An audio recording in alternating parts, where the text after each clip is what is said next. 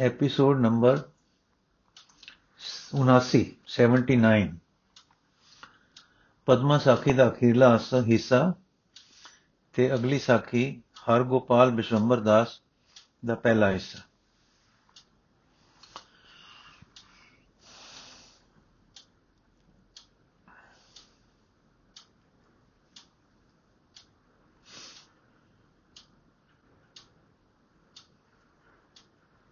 ਪਦਮਾ। ਸਭ ਤੂੰ ਹੀ ਤੂੰ ਹੀ ਕਹਿੰਦੀ ਕਹਿੰਦੀ ਦੇ ਨੈਣ ਮੁੰਦ ਗਏ ਤੇ ਮੋਤੀ ਕਿਰੇ ਤੇ ਫੇਰ ਡੁੱਬ ਡੁਬਾਏ।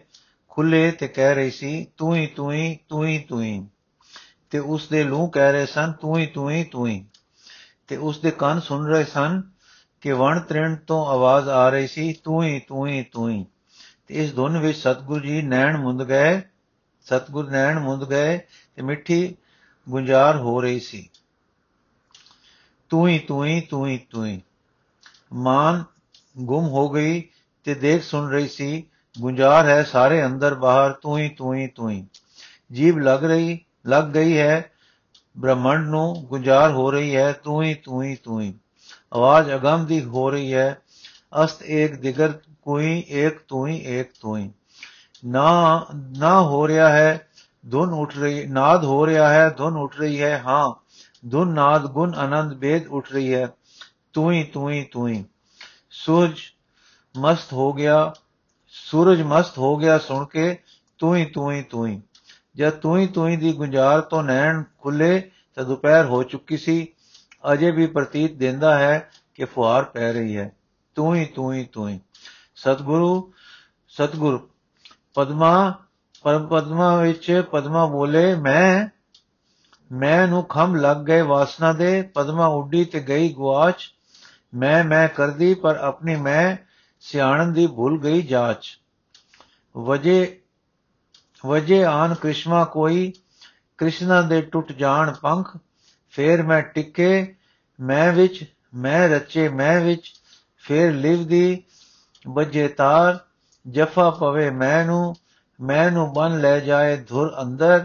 ਮੈਂ ਨੂੰ ਮੈਂ ਦੇ ਕੇਂਦਰ ਦੇ ਦੇ ਦੋਵੇਂ ਲਾ, ਦੇਵੇ ਲਾ, ਫੇਰ ਗੁਟਕੇ, ਮੈਂ ਤੇ ਆਖੇ ਤੂੰ ਹੀ ਤੂੰ ਹੀ ਤੂੰ ਹੀ ਤੇ ਦੇਖੇ ਤੂੰ ਹੀ ਤੂੰ ਹੀ ਤੇ ਸੁਣੇ ਤੂੰ ਹੀ ਤੂੰ ਹੀ ਤੂੰ ਹੀ ਤੇ ਸੰਗੀਤ, ਥਰਾਟ, ਨਾਦ, ਧੁਨ, ਕੰਠ ਪਵੇ, ਅਸਤ, ਏਕ, ਦਿਗਰ ਕੋਈ, ਏਕ ਤੂੰ ਹੀ ਏਕ ਤੂੰ ਹੀ ਚੁੱਪ।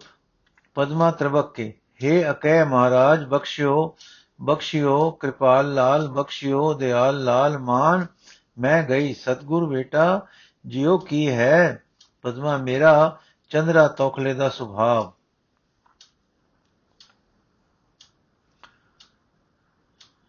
हे ਦਾਤਾ, ਰਾਜਿਆਂ ਦਾ ਫੇਰ ਜੁਦ ਆਪ ਨਾਲ ਨਾ ਹੋਵੇ, ਮੈਨੂੰ ਕੋਈ ਐਸ ਤੂੰ ਹੀ ਤੋਂ ਨਾ ਹੋੜੇ ਕਰ ਦੇ ਮੇਰ ਰੋ ਪਈ। ਸਤਗੁਰ ਦੁਲਾਰੀ ਜਿਓ ਤੇਰੇ ਨੈਣ ਉਹ ਦਿਨ ਨਹੀਂ ਦੇਖਣਗੇ। ਪਦਮਾ ਸ਼ੁਕਰ ਸ਼ੁਕਰ ਸ਼ੁਕਰ। ਤੂੰ ਹੀ ਦੇ ਲੱਗੀ ਰਹੇ, ਮੈਂ ਸਮਾਈ ਰਹਾ ਇਸ ਵਿੱਚ। ਮਾਨ ਕੌਰ ਹੋਲੇ ਜੇ, ਬਖਸ਼ਿੰਦ ਜਿਓ, ਮੇਰੀ ਪਦਮਾ ਦੇ ਤਿਲ ਦਿਨ ਥੋੜੇ ਹਨ। ਕਿ ਰਾਜਦਰੋ ਦਰੂ ਇਹ ਸਮਾਪਤ ਹੈ।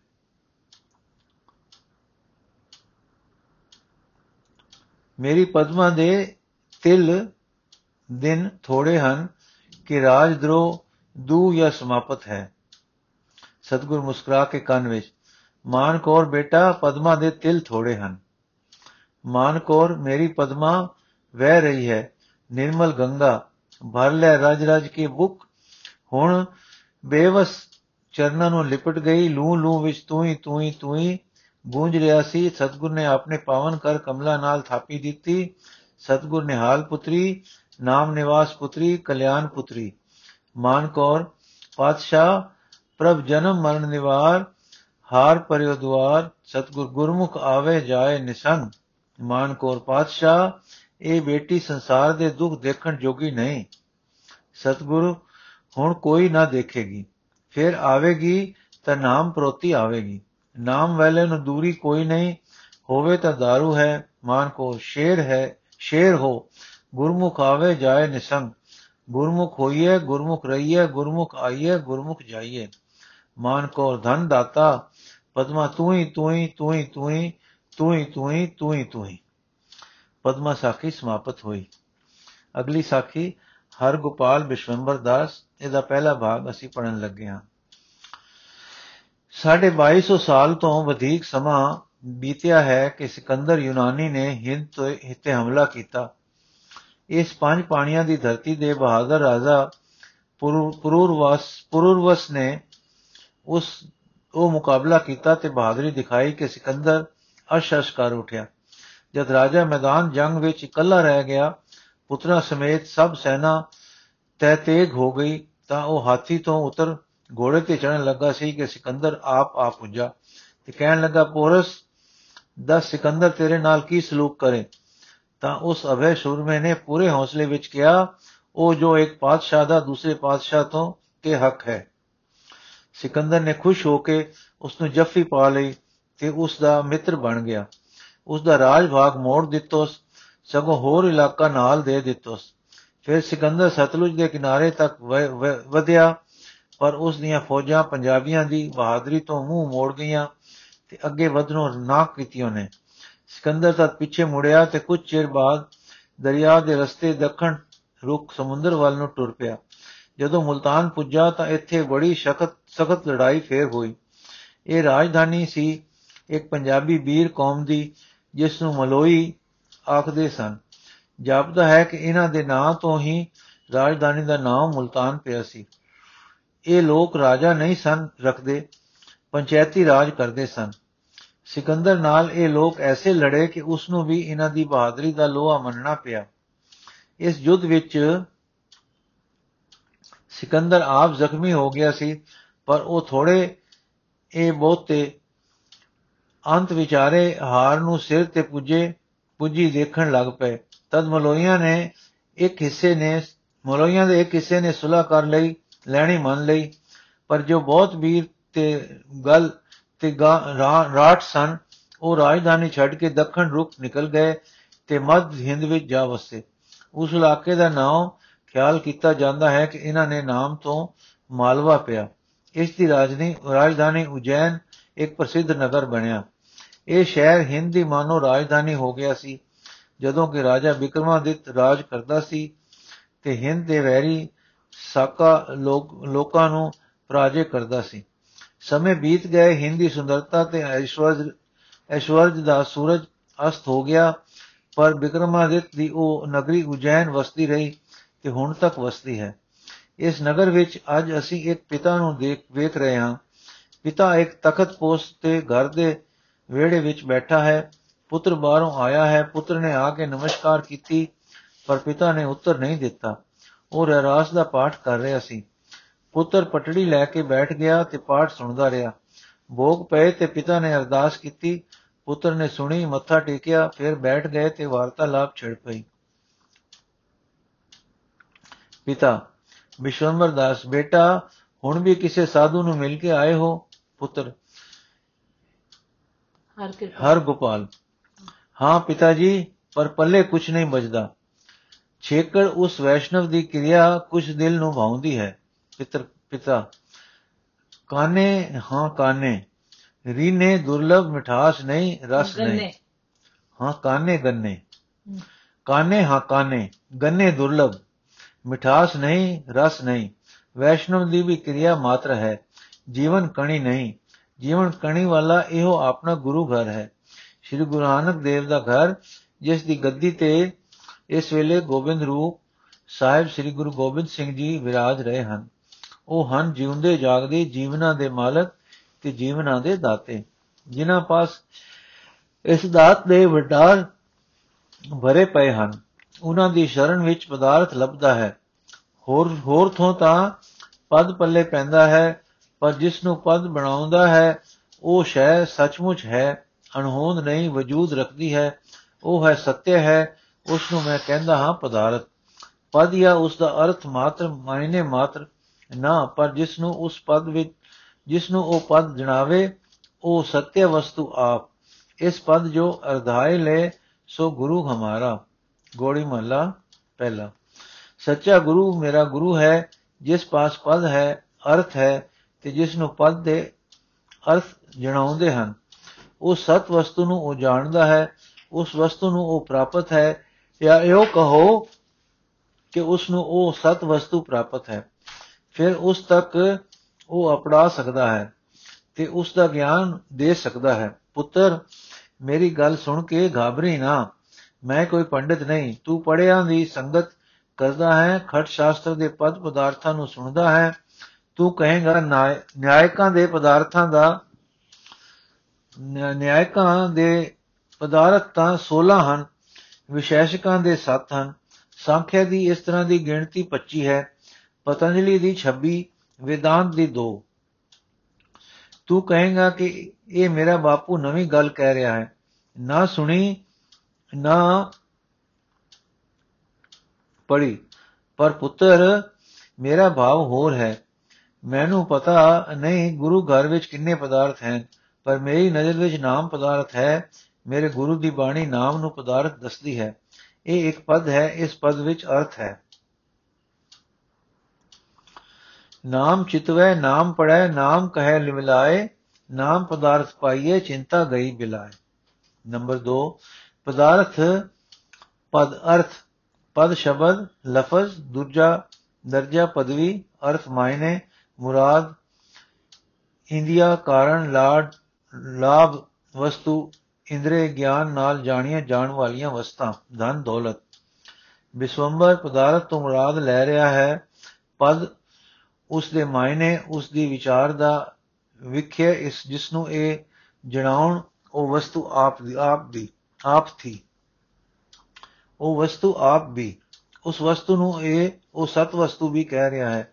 ਮੁਰਾਦ ਹੈ ਨਾਮ ਉਸ ਦਾ ਅਰਥ ਅਰਥ ਇਹ ਭਾਵਨਾ ਉਸ ਦੀ ਪ੍ਰਾਪਤੀ ਦਾ ਯਤਨ ਅਰਥਾਤ ਜਪ, ਸਿਮਰਨ, ਲਿਵ ਅਤੇ ਉਹ ਆਪ ਜਿਸ ਦੀ ਪ੍ਰਾਪਤੀ ਕਰਨੀ ਹੈ, ਅਰਥਾਤ ਨਾਮੀ।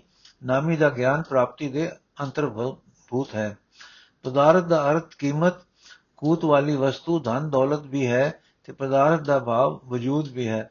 ਵਿਸ਼ਵੰਬਰ ਪਦ ਨਾਮ ਨੂੰ ਪਦਾਰਥ ਕਹਿ ਰਿਹਾ ਹੈ ਤਾਂ ਸਾਰੇ ਭਾਵਾਂ ਨੂੰ ਇੱਕ ਥਾਂ ਲਿਆ ਰਿਹਾ ਹੈ ਤੇ ਉਸ ਦਾ ਮਤਲਬ ਹੈ ਕਿ ਨਾਮ ਨੂੰ ਨਿਰਾ ਲਫ਼ਜ਼ ਮਾਤਰ ਨਾ ਸਮਝ ਲਿਆ ਜਾਵੇ। ਸ੍ਰੀ ਗੁਰੂ ਗ੍ਰੰਥ ਸਾਹਿਬ ਵਿੱਚ ਨਾਮ ਵਿੱਚ ਕੋਈ, ਕਈ ਵੇਦ ਚਾਰ ਪਦਾਰਥਾਂ ਦੀ ਪ੍ਰਾਪਤੀ ਦੱਸੀ ਹੈ। ਉਹ ਧਰਮ, ਅਰਥ, ਕਾਮ, ਮੋਖ ਦੱਸੇ ਹਨ। ਯਥਾ ਧਰਮ ਅਰਥ ਅਰ ਕਾਮ ਮੋਖ ਮੁਕਤ ਪਦਾਰਥ ਨਾਮ। ਮੁਕਤ ਪਦਾਰਥ ਨਾਥ। ਸਗਲ ਮਨੋਰਥ ਪੂਰਿਆ, ਬਾਕੀ ਟੁਕ ਦੇਖੋ, ਅਗਲੇ ਸਫੇ ਦੇ ਕਾਲਮ 1 ਹੇਠ। ਤੇ ਇਸ ਵਿੱਚ ਉਹ ਹੈ ਜਿਸ ਨੂੰ ਇਹ ਜਣਾਉਂਦਾ ਹੈ ਤੇ ਉਹ ਸਾਡੇ ਮਨ ਯੋਗ ਤੇ ਪ੍ਰਾਪਤ ਕਰਨੇ ਯੋਗ ਹੈ। ਜਿਵੇਂ, ਕਿਵੇਂ ਆਖਾਂ, ਇਹ ਨਿਰੇ ਪੜਨ ਪੜਾਣ ਦੀ ਗੱਲ ਨਹੀਂ। ਇਹ ਤਾਂ ਕਮਾਈ ਹੈ, ਘਾਲ ਹੈ, ਜੀਵਨ ਹੈ, ਮਿਹਰ ਹੈ ਜੀ ਦਾਨ ਹੈ। ਇਹ ਗਿਆਨ ਹੈ, ਪ੍ਰਾਪਤੀ ਹੈ, ਸਹਿਜ ਹੈ। ਜਾਂ ਅਨੰਦਪੁਰ ਸਿਦਕ ਦੇ ਬੇੜੇ ਪਾਰ। ਜਾਂ ਉਹ ਪਦ ਵੀ ਦੇਣਗੇ, ਅਰਥ ਵੀ ਦੱਸਣਗੇ। ਤੇ ਜੋ ਪਦ ਤੇ ਅਰਥ ਦਾ ਲਖਿਆ ਹੈ, ਉਹ ਵੀ ਦੇ ਦੇਣਗੇ। ਤੇ ਤੂੰ ਪਦਾਰਥ ਵਾਲਾ ਵੀ ਹੋ ਜਾਏਗਾ। ਹਰਗੋਪਾਲ ਪਿਤਾ ਜੀ, ਦੂਰ ਦੀ ਪੰਧ ਹੈ, ਬੜੀ ਹੀ ਦੂਰ ਹੈ। ਸੁਭਾਅ ਸੁਖ ਰਹਿਣਾ ਹੈ, ਰਹਿ ਰਹਿਣਾ ਹੈ। ਹਾਲੇ ਵੈਸ਼ਨਵ ਨਾਲ ਦਿਲ ਪਰਚਿਆ ਹੋਇਆ ਹੈ। ਪਿਤਾ ਬਿਸ਼ੰਬਰ ਦਾਸ, ਬੇਟਾ, ਗੱਲਾਂ ਬਾਤਾਂ, ਹਾਸ ਵਿਲਾਸ, ਕੰਨ ਰਸ, ਮਨ ਰਸ, ਗਾੜੀ ਦੇ ਪਰਚਾਵੇ, ਕੁਛ ਕੁਛ ਦਇਆ ਸਰੀਰ ਦੀ ਸਫ਼ਾਈ ਮਾਤਰ ਹੈ ਜੀਵਨ ਨਾ ਉਸ ਪਾਸ ਹੈ, ਨਾ ਦੇ ਸਕਦਾ ਹੈ। ਤੂੰ ਸੁਣਦਾ ਹੈ ਸ਼ਾਸਤਰ ਉਕਤੀਆਂ ਜੋ ਸੰਸੇ ਨੂੰ ਪਾਲ ਰਹੀਆਂ ਹਨ। ਪਹਿਲਾ ਖੇਲਾ, ਪਰਚਾਵੇ ਵਿਦਵਤਾ ਦੀ ਗੋਟਾ ਘਾਟੀ ਤੇ ਹੋਰ ਹਰ ਥਾਂ ਮਿਲ ਜਾਂਦੀ ਹੈ, ਪਰ ਜੀਵਨ ਇਹ ਦੁਰਲਭ ਹੈ। ਮੈਂ ਵਿਦਿਆ ਤੇ ਸਫ਼ਾਈ ਦਾ ਵਿਰੋਧੀ ਨਹੀਂ, ਪਰ ਬੇਟਾ ਵਿਦਿਆ ਵੀ ਜੀ ਦਾਨ ਪ੍ਰਾਪਤਾਂ ਨੂੰ ਰਸਦਾਇਕ ਹੈ ਤੇ ਅਪਰੰਪਤਾ, ਅਪਰਪਤਾ, ਅਪਰਾਪਤਾ ਅਪਰਾਪਤਾ ਨੂੰ ਤਿਖਣ ਸੁਧੀ ਤੇ ਦਿਮਾਗੀ ਵਾਕਵੀ ਮਾਤਰ ਦੀ ਦਾਤੀ ਹੈ। ਅਕਸਰ ਤਾਂ ਇਹ ਜੈਮਾ ਸੁਭਾਵ ਹੋਵੇ, ਉਸੇ ਨੂੰ ਹੀ ਤ੍ਰਿਖਾ ਕਰ ਦਿੰਦੀ ਹੈ। ਅਰਥਾਤ ਅਕਸਰ ਤਾਂ ਇਹ ਜੈਸਾ ਸੁਭਾਅ ਹੋਵੇ, ਉਸੇ ਨੂੰ ਹੀ ਤ੍ਰਿਖਾ ਕਰ ਦਿੰਦੀ ਹੈ। ਪੁੱਤਰ, ਮੇਰੇ ਦਿਲ ਵਿੱਚ ਕੋਈ ਅਤ੍ਰਿਪਤੀ ਹੈ ਜੋ ਤ੍ਰਿਪਤੀ ਦੀ ਨਹੀਂ। ਇਸ ਕਰਕੇ ਹਰ ਨਵੇਂ ਆਏ ਸਾਧੂ ਦੇ ਮਗਰ ਉੱਠ ਵੱਜਦਾ ਹਾਂ। ਹਾਂ, ਇਹਨਾਂ ਹੋ ਗਿਆ ਦੇ ਹਾਂ, ਇੰਨਾ ਹੋ ਗਿਆ ਹਾਂ ਹੋ ਗਿਆ ਹੈ ਕਿ ਸਾਧੂਆਂ ਦੇ ਉਚਾਰੇ ਸ਼ਾਸਤਰਾਂ ਦੇ ਪਦ ਪਦਾਰਥ ਸਮਝ ਲੈਂਦਾ ਹਾਂ ਤੇ ਦਿਮਾਗੀ ਸਵਾਦ ਕਈ ਵੇਰ ਆ ਜਾਂਦਾ ਹੈ। ਪਿਤਾ ਬੇਟਾ ਕੋਈ ਸਵਾਲ ਸਰੀਰ ਦੇ, ਕੋਈ ਮਨ ਦੇ, ਕੋਈ ਬੁੱਧੀ ਦੇ, ਆਪੇ ਦਾ ਰਸ ਤੇ ਨਾਸ ਰਸ, ਵੱਖਰੇ ਰਸ ਹਨ। ਹੌਕਾ ਲੈ ਕੇ ਦੂਰ ਕਾਦੀ ਬੇਟਾ, ਦੁਨੀਆ ਦੇ ਧਨ ਪਦਾਰਥ ਨੇ ਕਿਸੇ ਛਿਨ ਜਾਣਾ ਤੇ ਕਿਸੇ ਛਿਨ ਟੁਰ ਜਾਣਾ ਹੈ। ਕਿਸੇ ਛਿਨ ਜਾਣਾ ਤੇ ਕਿਸੇ ਛਿਨ ਟੁਰ ਜਾਣਾ ਹੈ। ਫਿਰ ਜੀਵਨ ਨਿਤ ਨਹੀਂ, ਛਿਨ ਛਿਨ ਕਰਕੇ ਕਾਲ ਜਾ ਰਿਹਾ ਹੈ। ਜੀਵ ਛਿਨ ਛਿਨ ਭੁੱਲ ਜਾਂ, ਭੁੱਲ ਵਿੱਚ ਹੈ। ਛਿਨ ਛਿਨ ਕਰਕੇ ਉਮਰ ਵਿਹਾਰ ਰਹੀ ਹੈ। ਮੌਤ ਦੀ ਛਿਨ ਨੇ ਇਹਨਾਂ ਜੀਵਨ ਲੜੀ ਦੀਆਂ ਛਿਨਾਂ ਦੇ ਵਿੱਚ ਅਣਜਾਣੇ ਆ ਜਾਣਾ ਹੈ ਤੇ ਜੀਵ ਨੂੰ ਭਾਗਹੀਨ ਲੈ ਟੁਰਨਾ ਹੈ। ਤਾਂ ਤੇ ਕੋਈ ਉਪਰਾਲਾ, ਲੱਭ ਕਿ ਕਿਵੇਂ ਹਰ ਛਿਨ ਸੰਭਾਲੀ ਜਾਵੇ, ਜੋ ਹਰ ਛਿਨ ਸੰਭਲ ਕੇ ਲੰਘਣ ਲੱਗ ਜਾਵੇ, ਤਾਂ ਇਹਨਾਂ ਸਭਲੀਆਂ ਛਿਨਾਂ ਦੇ ਵਿੱਚ ਹੀ ਕਿਸੇ ਵੇਲੇ ਉਸ ਛਿਨ ਨੇ ਆ ਜਾਣਾ ਹੈ ਕਿ ਜਿਸ ਨੇ ਕਾਲ ਫਾਸ ਕੱਟ ਦੇਣੀ ਹੈ। ਛਿਨ ਕਾਲ ਦਾ ਨਿੱਕਾ ਜਿਹਾ ਹਿੱਸਾ ਹੈ, ਪਰ ਛਿਨ ਛਿਨ ਸੰਭਾਲਿਆਂ ਤੇ ਤ੍ਰੈ ਕਾਲ ਸੰਭਾਲੇ ਜਾਂਦੇ ਹਨ। ਹਰ ਛਿਨ ਜਦ ਨਾਮ ਨਾਲ ਪ੍ਰੋ ਹੋ ਜਾਂਦੀ ਹੈ, ਤਾਂ ਲਗਾਤਾਰ ਹੋ ਜਾਂਦੀ ਹੈ, ਰਸ ਪੈ ਜਾਂਦਾ ਹੈ। ਹਾ ਤਦ ਨਾਮ ਵੱਡ ਜਾਂਦਾ ਹੈ। ਨਾਮ ਪਦਾਰਥ। ਪੁੱਤਰ, ਕਿਵੇਂ ਸਮਝਾਂ, ਕਿਵੇਂ ਕਰਾਂ, ਕਿਸੇ ਤਰੀਕੇ ਪਾਓ ਮੇਰੇ ਅੰਦਰ। ਪਿਤਾ, ਬੇਟਾ, ਕਿੰਨਾ ਸਮਝੇ ਬਿਨਾ, ਕਿੰਨਾ ਸਮਝੋ ਸਮਝੋ, ਤਲਵਾਰੀਆਂ, ਤਲਵਰੀਆਂ ਤਾਂ ਪੇੜ ਵਿੱਚ ਉਤਰੇ ਤੇ ਗੱਤਕੇ ਫੜੇ ਬਿਨਾ ਨਹੀਂ ਬਣ ਸਕਿੰਦਾ। ਪਿਤਾ, ਬੇਟਾ ਕਿੰਨਾ ਸਮਝੋ, ਤਲਵਰੀਆ ਤਾਂ ਪੇੜ ਵਿੱਚ ਪੇੜ ਵਿੱਚ ਉਤਰੇ ਤੇ ਗੱਤਕੇ ਫੜੇ ਬਿਨਾ ਨਹੀਂ ਬਣ ਸਕਿੰਦਾ। ਕਰਨੀ ਦੇ ਮੈਦਾਨ ਵਿੱਚ ਉਤਰ ਜਾ, ਆਨੰਦਪੁਰ ਸਿੱਖ ਜਾ। ਪੁੱਤਰ, ਅੱਛਾ ਪਿਤਾ ਜੀ, ਤੁਹਾਡਾ ਹੁਕਮ ਤੇ ਅੰਦਰ ਭੁੱਖ, ਕਰ ਦਿਓ ਤਿਆਰੀ ਮੇਰੇ ਟੁਰਨ ਦੀ। ਪਿਤਾ, ਬੇਟਾ, ਧਰਮਸ਼ਾਲੇ, ਸਾਧੂ ਤੇ ਕੁਝ ਕਿਰਸਤੀ ਇਕੱਠੇ ਹੋ ਰਹੇ ਹਨ। ਦਣ ਵੱਲੋਂ, ਵਣ ਵੱਲੋਂ ਵੀ ਕਈ ਆਏ ਹਨ। ਸੋਹਣਾ ਸੰਗ ਹੈ, ਸਭਨਾਂ ਨੇ ਗੁਰੂ ਕੇ ਦੁਆਰੇ ਜਾਣਾ ਹੈ, ਸੰਗ ਦੇ ਨਾਲ ਤੂੰ ਵੀ ਜਲ ਜਾ। ਸੰਗ ਵਿੱਚ ਸਫਰ ਦਾ ਖਤਰਾ ਘਟ ਜਾਂਦਾ ਹੈ। ਇਉਂ ਗੱਲਾਂ ਬਾਤਾਂ ਕਈ ਵਾਰ ਹੋ ਕੇ ਹਰ ਗੋਪਾਲ ਅਨੰਦਪੁਰ ਸਾਹਿਬ ਦੇ ਦਰਸ਼ਨਾਂ ਲਈ ਤਿਆਰ ਹੋ ਗਿਆ ਤੇ ਇੱਕ ਦਿਨ ਟੁਰ ਹੀ ਪਿਆ। 100 ਰੁਪਇਆ ਪਿਤਾ ਨੇ ਮੱਥਾ ਟੇਕਣ ਲਈ ਆਪਣੀ ਵੱਲੋਂ ਦਿੱਤਾ ਤੇ ਉਸ ਵੀ ਚੋਖੀ ਮਾਇਆ ਭੇਟ ਕਰਨ ਲਈ ਨਾਲ ਲੈ ਲਈ।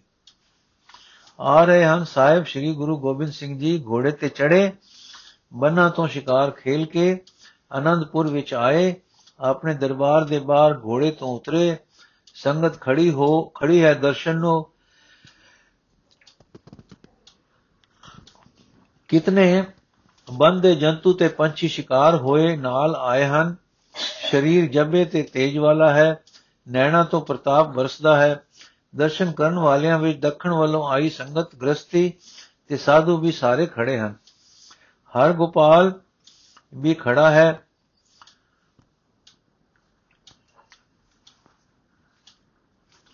ਉਹ ਮਨ ਵਿੱਚ ਖਿਆਲ ਬੰਦਾ ਆਇਆ ਕਿ ਗੁਰੂ ਉਸ ਨੂੰ ਕੋਈ ਕੰਦਰਾ ਵਿੱਚ ਬੈਠੀ ਤਪਾ ਨਾਲ ਸੁੱਕ ਕੇ ਪਿੰਜਰ ਸਮਾਨ ਹੋ ਗਈ, ਜਾਪੇ।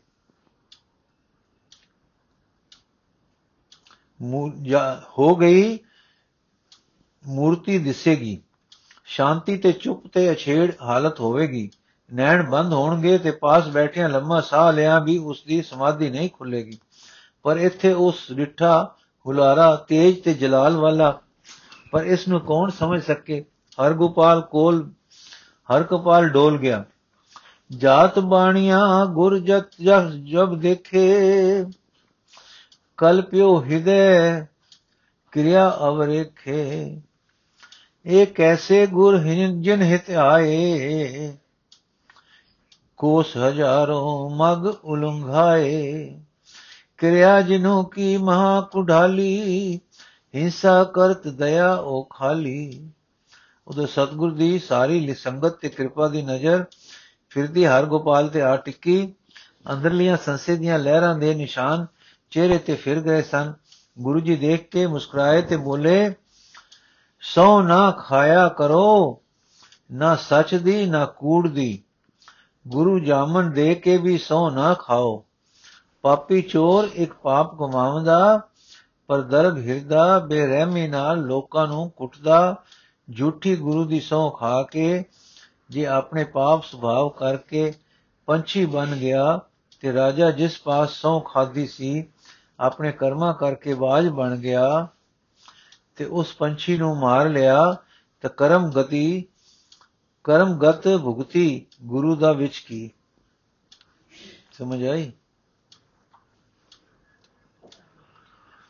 ਬਾਅਦ ਇਸ ਦਸਮ ਨਾ ਪਾਪ ਕਰੋ, ਨਾ ਝੂਰੀਆਂ ਨਾ ਝੂਠੀਆਂ ਸੁਰੀ ਮੁਰੀਦ ਸੁਰੀਦਾਂ ਖਾਓ ਦਾ ਨਾ, ਤਾਂ ਫਲ ਭੋਗਣੋਂ ਵੀ ਬਚੋਗੇ। ਨਾ ਪਾਪ ਕਰੋ, ਨਾ ਦੁਬਾਰਾ ਨਾ ਪਾਪ ਕਰੋ, ਨਾ ਝੂਠੀਆਂ ਸ਼ੁਰੀਦਾਂ ਖਾਓ, ਕਸਮਾਂ। ਤਾਂ ਫਲ ਭੋਗਣੋਂ ਵੀ ਬਚੋਗੇ। ਇਹ ਕਹਿ ਕੇ ਗੁਰੂ ਜੀ ਅੰਦਰ ਲੰਗੇ ਇੱਕ ਸੋਹਣੇ ਥਾਂ ਜਾ ਬੈਠੇ। ਸੰਗਤ ਵੀ ਜੁੜ ਬੈਠੀ। ਅੱਜ ਵਿਕਾਰ ਵਿੱਚ ਆਪ ਨੂੰ ਬਹੁਤ ਸਫਰ ਪਿਆ ਸੀ। ਪ੍ਰਸ਼ਾਦ ਦਾ ਵੇਲਾ ਵੀ ਨੇੜੇ ਸੀ, ਸੋ ਉੱਥੇ ਹੀ ਪ੍ਰਸ਼ਾਦ ਮੰਗਵਾ ਲਿਆ। ਜਦ ਥਾਲ ਅੱਗੇ ਧਰਿਆ ਗਿਆ ਤਾਂ ਹਰ ਗੋਪਾਲ ਫੇਰ ਘਬਰਾਇਆ ਕਿ ਕਿਤੇ ਇਸ ਥਾਲ ਵਿੱਚੋਂ ਪ੍ਰਸ਼ਾਦ ਕਰਕੇ ਮੈਂ ਕੁਝ ਮੈਨੂੰ ਨਾ ਦੇ ਦੇਣ। ਹੋਵੇ ਨਾ ਤਾਂ ਮੈਨੂੰ ਪ੍ਰਸ਼ਾਦ ਨਾ ਮਿਲੇ। ਗੁਰੂ ਜੀ ਰਸੋਈਏ ਵੱਲ ਤੱਕ ਕੇ ਬੋਲੇ, ਭਾਈ, ਉਹ ਜੋ ਉਜੈਨੀ ਸਿੱਖ ਹੈ ਉਸ ਨੂੰ ਪ੍ਰਸ਼ਾਦ ਲੰਗਰ ਵਿੱਚ ਮਿਲੇ। ਜਿੱਧਰ ਵੱਡਾ ਲੰਗਰ ਹੈ ਤੇ ਮਹਾ ਪ੍ਰਸ਼ਾਦ ਨਹੀਂ ਬਣਦਾ। ਇਸ ਦਿਲ ਦੀ ਬੁੱਝੀ ਜਾਣ ਦੀ ਗੱਲ ਵੇਖ ਕੇ ਇਹ ਦਿਲ ਦੀ ਬੁੱਝੀ ਜਾਣ ਜਾਣ ਦੀ ਗੱਲ ਵੇਖ ਕੇ ਹਰ ਗੁਰਪਾਲ ਦੀ ਅੰਦਰਲੀ ਲਹਿਰ ਗਤੀ ਕੁਝ ਖੜੋ ਗਈ। ਵਿਚਾਰਨ ਲੱਗਾ ਕਿ ਚਾਹੋ ਕਿਰਿਆ ਗੁਰੂ ਦੀ ਵੈਸ਼ਨਵੀ ਨਹੀਂ, ਪਰ ਅੰਤਰਯਾਮੀ ਹਨ। ਹੈ, ਮਹਾਂਪੁਰਖ ਤਾਂ ਹਨ, ਮੇਰੀ ਸਮਝ ਇਹਨਾਂ ਨੂੰ ਸਮਝ ਤੇ ਪਰਖ ਨਹੀਂ ਸਕੀ। ਗੱਲ ਕੀ, ਸੰਗਤ ਸਾਰੀ ਪ੍ਰਸ਼ਾਦ ਲਈ ਉੱਠੀ, ਇਹ ਵੀ ਗਿਆ ਤੇ ਪ੍ਰਸ਼ਾਦ ਛਕਿਓ। ਰਾਤ ਪਈ, ਹੋਰ ਤਾਂ ਸਾਰੇ ਸੌਂ ਗਏ, ਪਰ ਹਰ ਗੋਪਾਲ ਫੇਰ ਸੰਸੇ ਦੀ ਨੈ ਰੁੜ ਰਿਹਾ ਸੀ, ਰੁੜ ਰਿਹਾ ਹੈ। ਕਦੇ ਤਾਂ ਇਸ ਦਾ ਗੁਰੂ ਦੀ ਅੰਤਰਯਾਮਤਾ ਪਰ ਸਿਦਕ ਬਜਦਾ ਹੈ, ਕਦੇ ਤਰਕ ਫੁਰਦੀ ਹੈ ਕਿ ਮੇਰੇ ਪਿਤਾ ਨੇ ਇਸ ਗੁਰੂ ਵਿੱਚ ਕੀ ਡਿੱਠਾ ਸੀ? ਕਿਸ ਤਰ੍ਹਾਂ ਦਾ ਗੁਰੂ ਉਸਨੇ ਲੱਭਾ? ਆਖਦਾ ਸੀ, ਜੀ ਦਾਨ ਦੇ ਦਾਤੇ ਹਨ। ਇਹ ਜੀਵਨ ਦਿੰਦੇ ਹਨ ਕਿ ਜੀਆਂ ਦਾ ਜੀਵਨ ਲੈਂਦੇ ਹਨ। ਸਾਧੂ ਚਾਹੀਏ, ਜੀਵ ਮਾਤਰ ਨੂੰ ਨਾ ਦੁਖਾਵੇ। ਦਇਆ ਵਿੱਚ ਵਿਚਰੇ, ਜੈਸੇ ਜੈਨੀ ਵਿਚਰਦੇ ਹਨ। ਕੀੜਿਆਂ ਤੱਕ ਨੂੰ ਵੀ ਪਾਲਦੇ ਹਨ। ਸਾਧੂ ਚਾਹੀਏ, ਉਦਾਸ ਤੇ ਵਿਰਾਗ ਦੀ ਮੂਰਤ। ਮਨਾ ਮੂੜ, ਚਲ ਘਰਾਂ ਨੂੰ। ਰੁਪਏ ਚੜਾਵਾਂ ਕਿ ਨਾ? 500 ਆਪਣੇ ਵੱਲੋਂ ਦੇਣ ਦਾ ਸੰਕਲਪ ਸੀ, ਦਿਆਂ ਕਿ ਨਾ? ਹਾਂ, ਮੈਂ ਦਿੰਦਾ, ਗੁਰੂ ਬਣਾਉਂਦਾ ਪਰ ਕਿਰਿਆ ਪਸੰਦ ਨਹੀਂ ਆਈ। ਇਸ ਤਰ੍ਹਾਂ ਦੀ ਦੁਚਤਾਈ ਵਿੱਚ ਰਾਤ ਬੀਤ ਗਈ। ਤੜਕੇ ਹਰ ਗੋਪਾਲ ਉਠਿਆ, ਨਾਤਾ ਤੁਰਨ ਦੀ ਸੋਚੀ, ਮਨ ਫੇਰ ਫਿਰ ਪਿਆ। ਮਨ ਮਨੋ ਆਖਦਾ ਹੈ ਕੱਲ ਤੂੰ ਅੰਤਰਯਾਮਤਾ ਵੀ ਦੇਖੀ ਸੀ। ਖਬਰੇ ਕੁਝ ਹੋਵੇ ਵੀ, ਹੋਵੇ ਹੀ। ਚਲ ਕੁਝ ਦਿਨ ਰਹੋ ਦਰਸ਼ਨ ਕਰ, ਬਚਨ ਸੁਣ ਕਾਲੀ ਕਰਕੇ ਮੁੜ ਮੁੜ ਗਿਓ ਤਾਂ ਪਿਤਾ ਝੂਠੀਆਂ, ਝੂਠਿਆਂ ਕਰੇਗਾ। ਸਾਰੇ ਵੇਲੇ ਵੇਲੇ ਹੀ ਹਨ। ਕਾਲ ਦੀ ਗਤੀ ਹੈ।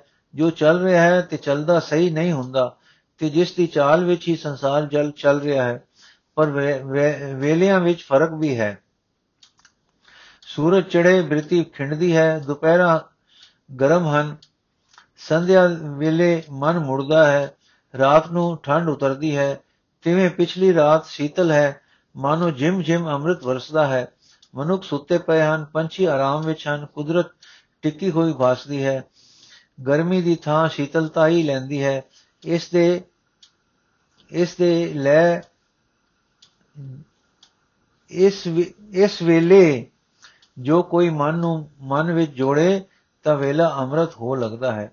ਮਨੁੱਖ ਰੋਟੀ ਖਾ ਕੇ ਰਾਤ ਨੂੰ ਸੌ ਜਾਂਦਾ ਹੈ ਖਾਦਾ ਹਜਮ ਹੋ ਕੇ ਉਸ ਦੇ ਸੁਖਮ ਰਸ ਬਣ ਕੇ ਪਿਛਲੀ ਰਾਤ ਤੱਕ ਸਾਰੇ ਸਰੀਰ ਵਿੱਚ ਛਿੜ ਜਾਂਦੇ ਹਨ। ਉਸ ਵੇਲੇ ਸਰੀਰ ਆਪਣੇ ਸੁੱਤੇ ਹੀ ਪੂਰੇ ਬਲ ਵਿੱਚ ਹੁੰਦਾ ਹੈ। ਰਾਤ ਸੌਂ ਲੈਣ ਕਰਕੇ ਸਰੀਰ ਦਾ ਥਕਾਨ ਦੂਰ ਹੋ ਗਿਆ ਹੁੰਦਾ ਹੈ। ਮਨ ਜੋ ਦਿਨੇ ਲੋੜਾ, ਆਸ਼ਾ, ਤ੍ਰਿਸ਼ਨਾ ਤੇ ਰਸਾਂ ਕਸਾਂ ਦੀ ਖਾਤਰ ਸੋਚਾਂ ਸੋਚਦਾ ਤੇ ਸਰੀਰ ਨੂੰ ਮਿਹਨਤ ਵਿੱਚ ਲਾਈ ਰੱਖਦਾ ਹੈ, ਰਾਤ ਨੂੰ ਨੀਂਦ ਦੀ ਗੋਦੀ ਸੌ ਕੇ ਕੁਝ ਟਿਕਾਉ ਵੱਲ ਰੁਕ ਕਰ ਲੈਂਦਾ ਹੈ। ਚਾਹੋ ਸੁੱਤਾ ਵੀ ਸੁਪਨੇ ਦੇਖਦਾ ਹੈ ਤੇ ਚਾਹੋ ਨੀਂਦ ਤਮੋ ਗੁਣੀ ਸ਼ੈ ਮੰਨੀ ਹੈ, ਪਰ ਤਦ ਵੀ ਪੂਰੀ ਨਿੰਦਰ ਵਿੱਚ ਮਗਰੋਂ ਮਨ ਦਾ ਕੋਈ ਝੁਕਾਓ ਅੰਦਰ ਵੱਲ ਨੂੰ ਹੁੰਦਾ ਹੈ। ਇਹ ਤਰੇ ਸਮਾਨ ਕੁਦਰਤੀ ਸਹਾਇਕ ਹੁੰਦੇ ਹਨ ਅਭਿਆਸ ਦੇ। ਜੇ ਕੋਈ ਇਸ ਵੇਲੇ ਜਾਗੇ ਤੇ ਅੰਦਰਲੇ ਨੂੰ ਨਾਮ ਵਿੱਚ ਲਾਵੇ, ਤਾਂ ਮਨ ਨਾਮ ਸਿਮਰਨ ਵਿੱਚ ਟੁਰ ਪੈਂਦਾ ਹੈ।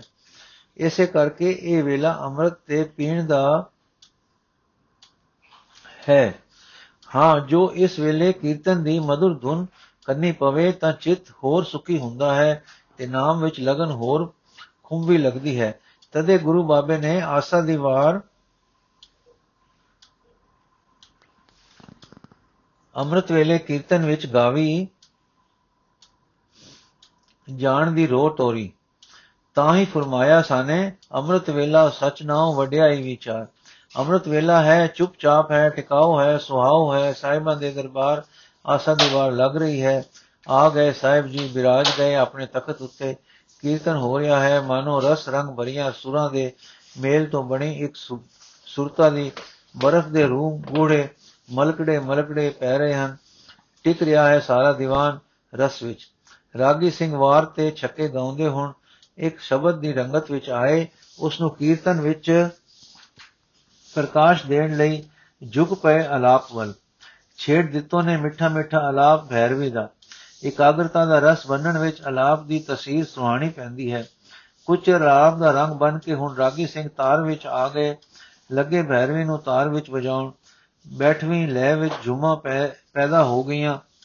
ਕੁਝ ਚਿਰ ਮਗਰੋਂ ਖੁੱਲ ਪਏ ਗਲੇ ਗੁਰਬਾਣੀ ਆਈ ਰਾਗ ਵਿੱਚ ਕੀਰਤਨ ਹੋ ਗਿਆ।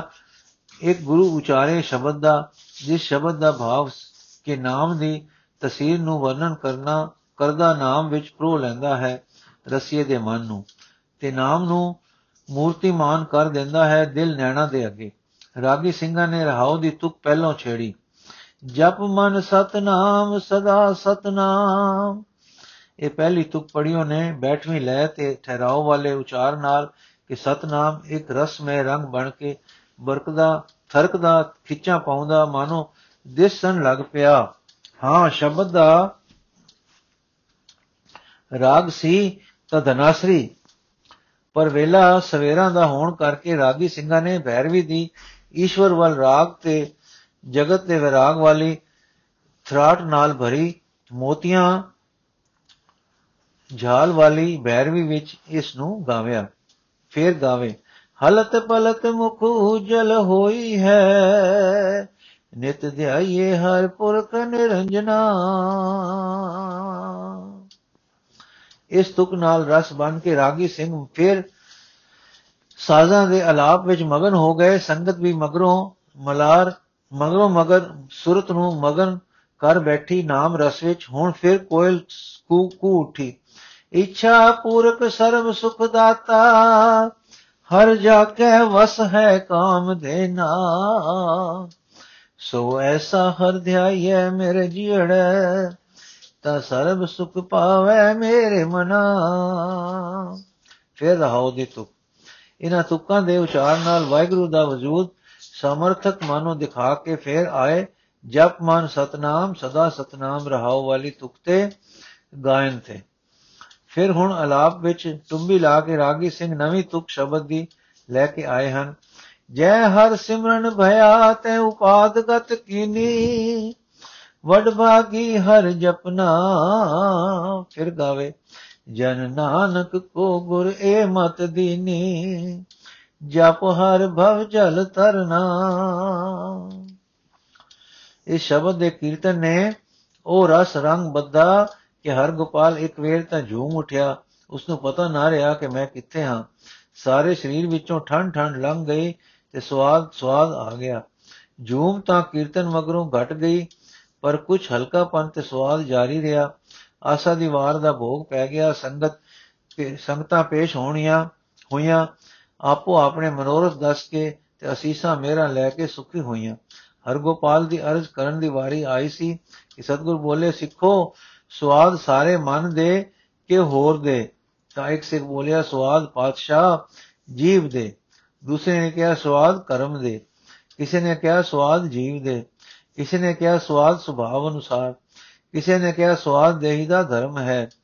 ਜਦ ਸਤਗੁਰਾਂ ਹਰਗੋਪਾਲ ਵੱਲ ਤੱਕਿਆ, ਹੁਣ ਹਰਗੋਪਾਲ ਸਵਾਦ ਵਿੱਚ ਸੀ, ਉਹ ਸਮਝ ਚੁੱਕਾ ਸੀ ਕਿ ਮੈਂ ਸਵਾਦ ਵਿੱਚ ਹਾਂ, ਪਰ ਇਹ ਸਵਾਦ ਜੀਵ ਦਾ ਨਹੀਂ, ਕਿਉਂਕਿ ਮੈਂ ਕੁਝ ਖਾਦਾ ਨਹੀਂ। ਇਹ ਕਰਮ ਦਾ ਵੀ ਨਹੀਂ, ਕਿਉਂਕਿ ਮੈਂ ਤਾਂ ਚੁੱਪ ਅਹਲ ਅਕਰੇ ਹੋਇਆ ਬੈਠਾ ਹਾਂ। ਇਹ ਸਵਾਦ ਸੁਭਾਵ ਦਾ ਵੀ ਨਹੀਂ, ਕਿਉਂਕਿ ਜੋ ਕੁਝ ਇੱਥੇ ਹੁਣ ਵਰਤਿਆ ਹੈ, ਸੋ ਉਸ ਦਾ ਮੈਨੂੰ ਸੁਭਾਵ ਨਹੀਂ। ਮੇਰੀ ਦੇਹੀ ਦੇ ਪੰਜ ਇੰਦਰੇ ਹਨ। ਪੰਜਾਂ ਦੁਆਰਾ ਮਨ ਰਸ ਲੈਂਦਾ ਹੈ, ਪਰ ਮੇਰੇ ਸਾਰੇ ਇੰਦਰੇ ਅਚਲ ਜੇ ਰਹੇ ਹਨ ਤੇ ਮਨ ਉਹਨਾਂ ਨੂੰ ਬਾਹਰ ਦੇ ਵਿਸ਼ਿਆਂ ਵੱਲ ਨਹੀਂ ਟੋਰਦਾ ਰਿਹਾ। ਸਗੋਂ ਕੰਨ ਇੰਦਰੇ ਦੁਆਰਾ ਆਏ ਅਸਰ ਨੂੰ ਲੈ ਕੇ ਮਨ ਆਪੇ ਅੰਦਰ ਜੁੜਦਾ ਰਿਹਾ ਹੈ, ਤਾਂ ਤੇ ਇਹ ਦੇਹੀ ਦਾ ਰਸ ਨਹੀਂ ਬਲਾ ਕੰਨਾਂ ਦਾ ਰਸ ਕਿਹਾ ਜਾਏ ਤੇ ਇਉਂ ਦੇਹੀ ਦਾ ਮੰਨ ਲਿਆ ਜਾਏ। ਪਰ ਮੈਂ ਅੱਗੇ ਰਾਗ ਕੋਈ ਵੇਰ, ਕਈ ਵੇਰ ਸੁਣਿਆ ਹੈ ਨਾਚ ਡਿੱਠਾ ਹੈ, ਉਹ ਤਾਂ ਬਾਹਰ ਦੇ ਰਸਾਂ ਵੱਲ ਲੈ ਜਾਂਦਾ ਹੈ ਤੇ ਹੋਰ ਹੋਰ ਤਰ੍ਹਾਂ ਦੇ ਰਸ ਪੈਦਾ ਕਰਦਾ ਹੈ। ਇਹ ਕੀਰਤਨ ਆਇਆ ਤਾਂ ਕੰਨ ਇੰਦਰੇ ਦੇ ਰਸਤੇ ਹੈ, ਪਰ ਅਸਰ ਹੋਇਆ ਹੈ ਅੰਤਰਮੁਖ ਹੋਣ ਦਾ। ਅੰਤਰਮੁਖ ਹੋਣ ਦੇ ਅਰਥ ਹਨ, ਬਾਹਰ ਦੇ ਸਗਤ, ਸੰਗਤ ਵੱਲੋਂ ਮਨ ਦਾ ਰੁਖ ਪਲਟਣਾ। ਬਾਹਰ ਦੇ ਜਗਤ ਵੱਲੋਂ ਮਨ ਦਾ ਰੁਖ ਪਲਟਣਾ ਤੇ ਅੰਦਰ ਵੱਲ ਹੋ ਕੇ ਭੋਗ ਰਸ ਤੋਂ ਪਰੇ ਹੋਣਾ। ਸੋ ਇਹ ਮਨ ਦਾ ਰਸ ਨਾ ਹੋਇਆ, ਇਹ ਤਾਂ ਮਨ ਨੂੰ ਮਨ ਵਿੱਚ ਡੋਬਣ ਦਾ ਰਸ ਹੈ। ਜੇ ਕਹਾ ਕਿ ਜੀਵ ਰਸ ਹੈ, ਤੇ ਜੀਵ ਦੀ ਸੁਧ ਅਵਸਥਾ ਦਾ ਮੈਂ ਅਜੇ ਜਾਣੂ ਨਹੀਂ, ਹੀ ਨਹੀਂ ਹਾਂ। ਚਾਹੋ ਰੁਕ ਇਸ ਸਵਾਦ ਦਾ ਉਸ ਪਾਸੇ ਹੈ, ਪਰ ਮੈਨੂੰ ਸਵਾਦ ਤਾਂ ਆਇਆ ਹੈ ਕਿ ਮੇਰੇ ਮਨ ਨੇ ਡੋਲਨੀ ਬੇਵੀ ਡੋਲਨੀ ਬੇੜੀ ਛੱਡੀ ਤੇ ਮੇਰੇ ਅਜਾਣੇ ਸਿਦਕ ਦੇ ਘਰ ਚਲਾ ਗਿਆ। ਜਦੋਂ, ਤਦੋਂ ਕੀਰਤਨ ਨੇ ਮੇਰੇ ਅੰਦਰ ਸਵਾਦ ਬਨ ਦਿੱਤਾ, ਜਿਸ ਦਾ ਕੀ ਕਾਰਨ ਸਰੀਰਕ ਨਹੀਂ। ਇਹ ਇਹ ਇਹ ਰਾਮ ਕੋਈ ਹੋਰ ਸ਼ੈ ਹੈ, ਇਹ ਰਸ ਕੋਈ ਹੋਰ ਸ਼ੈ ਹੈ ਤੇ ਕਾਰਨ ਸਿਦਕ ਹੈ। ਇਸ ਪ੍ਰਕਾਰ ਦੇ ਵਿਚਾਰ ਕਰ ਕਰ ਕਰਕੇ ਉਹ ਬੋਲਿਆ, ਸਤਗੁਰ ਜੀਓ, ਇਹ ਰਸ ਸਿਦਕ ਦਾ ਹੈ। ਤਿਸ ਤੇ ਗੁਰੂ, ਤਿਸ ਤੇ ਗੁਰ ਸੁਨ ਕਹਿ, ਤਿਸ ਬੇਰਾ ਪਿਤਾ ਬਿਸੰਬਰ ਦਾਸ ਜੋ ਤੇਰਾ, ਸੁਨ ਸਿਖਾ, ਸਿੱਖ ਸਿਦਕੀ ਸੋਏ ਕੋ ਤਿਸ ਸੰਗ ਮਿਲਨ ਜਬ ਹੋਏ। ਦੋਹਰਾ, ਸ੍ਰੀ ਗੁਰੂ ਹੁਕਮ ਦਾ ਭਾਵ ਕਾ ਦਇਓ ਸੋ ਤੇਰੇ ਪਾਸ, ਤਿਸ ਕੇ ਲੀਨ ਹਮ ਅਬੈ ਕਰੋ, ਨਾ ਕੈਸੇ ਕਬੇ ਕਰੋ, ਨਾ ਕੈਸੇ ਆਸ।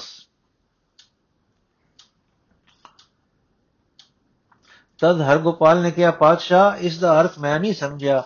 ਮੈਂ ਵੀ ਆਪ ਦਾ ਸਿੱਖ ਹਾਂ, ਕਿਰਪਾ ਕਰਕੇ ਮੈਨੂੰ ਵੀ ਸਮਝਾ ਦਿਓ। ਤਦ ਆਪ ਮੁਸਕਰਾਏ ਤੇ ਬੋਲੇ, ਭਾਈ, ਤੂੰ ਤਾਂ ਵੈਸ਼ਨੋ ਦਾ ਸੇਵਕ ਹੈ। ਸਾਡੀ ਸਿੱਖੀ ਤੂੰ ਕਦੋਂ ਪ੍ਰਾਪਤ ਕੀਤੀ ਸੀ? ਤੈਨੂੰ ਤਾਂ ਕਿਰਿਆਵਾਨ ਦੀ ਲੋੜ ਹੈ। ਉਸ ਦਾ ਉਪਦੇਸ਼ ਧਾਰਨ ਕਰ। ਸਾਡੇ ਘਰ ਤਾਂ ਜੀਵਨ ਦੀ ਖੇਡ ਹੈ। ਅਸੀਂ ਤਾਂ ਜਿਵਾਲਦੇ ਹਾਂ। ਅਜਿੰਦ ਖੇਡਾਂ ਸਾਡੇ ਪਸੰਦ ਨਹੀਂ।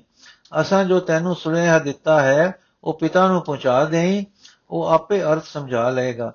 ਹਰਗੋਪਾਲ ਦੇ ਮਨ ਤੇ ਅੱਜ ਸਵੇਰ ਤੇ ਸਤਸੰਗ ਸਰੋਵਰ ਦੇ ਇਨਸਾਨ ਨੇ ਮੇਲ ਲਾਈ ਮੈਲ ਲਾਈ ਸੀ। ਸ਼ਬਦ ਦਾ ਅਸਰ ਹੋਇਆ ਸੀ। ਮਨ ਸਵਾਦ ਤੇ ਸਿਦਕ ਵਿੱਚ ਸੀ। ਹੁਣ ਸਤਗੁਰ ਦੇ ਵਾਕਾਂ ਨੇ ਚੋਬ ਦਿੱਤੀ ਚੰਗੇ ਭਾਵ ਵਾਲੀ। ਚਰਨਾ ਤੇ ਢਹਿ ਪਿਆ ਤੇ ਵਿਲਪਣੀ ਸੁਰ ਵਿੱਚ ਬੋਲਿਆ, ਪਾਤਸ਼ਾਹ, ਰੱਖ ਲਓ ਰੱਖ ਲਓ। ਮੂਰਖ ਨੂੰ ਚਰਨਾਂ ਵਿੱਚ ਰੱਖ ਲਓ। ਮੈਂ ਕੱਲ ਮਹਿਮਾ ਲੱਖ ਨਹੀਂ ਸਕਿਆ। ਹੁਣ ਮੈਂ ਦਾਸ ਹਾਂ, ਰੱਖ ਲੋ ਭੁੱਲੇ ਨੂੰ। ਹੁਣ ਸਤਗੁਰੂ ਨੇ ਪਿੱਠ ਤੇ ਥਾਪੜਾ ਦਿੱਤਾ ਤੇ ਵਾਕ ਉਚਾਰਿਆ, ਉਠ ਭਾਈ, ਬਖਸ਼ਿਆ। ਵਾਹਿਗੁਰੂ ਜੀ ਕਾ ਖਾਲਸਾ, ਵਾਹਿਗੁਰੂ ਜੀ ਕੀ ਫਤਿਹ। ਬਾਕੀ ਦੀ ਸਾਖੀ ਅਸੀਂ ਕੱਲ ਪੜਾਂਗੇ